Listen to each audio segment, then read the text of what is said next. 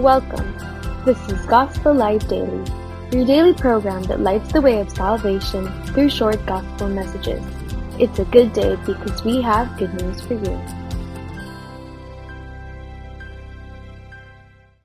Our gospel light for today is taken from Romans chapter 7 verses 24 and 25.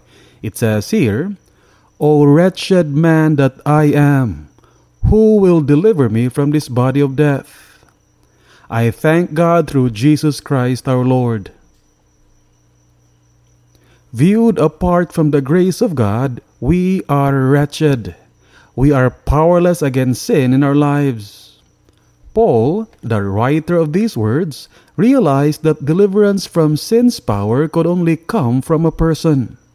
Notice his question Who? Who will deliver me from this body of death? Not what, but who? He asked the right question.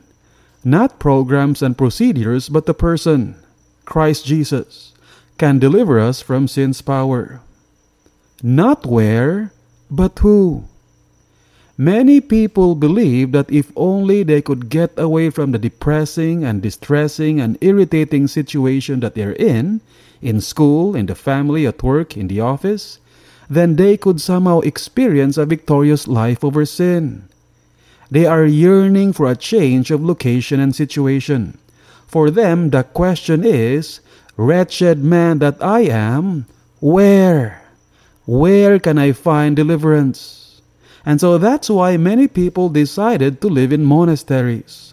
For them, deliverance from sin's power is found somewhere, not in someone, Jesus. What you need is not a system, nor a new situation and scenery, but the Savior. Romans 7:25 I thank God through Jesus Christ our Lord. Come to Christ in faith and he will deliver you from sin's power. And this has been Gospel Light Daily. We pray that God, who commanded, Let there be light, has shone in your hearts.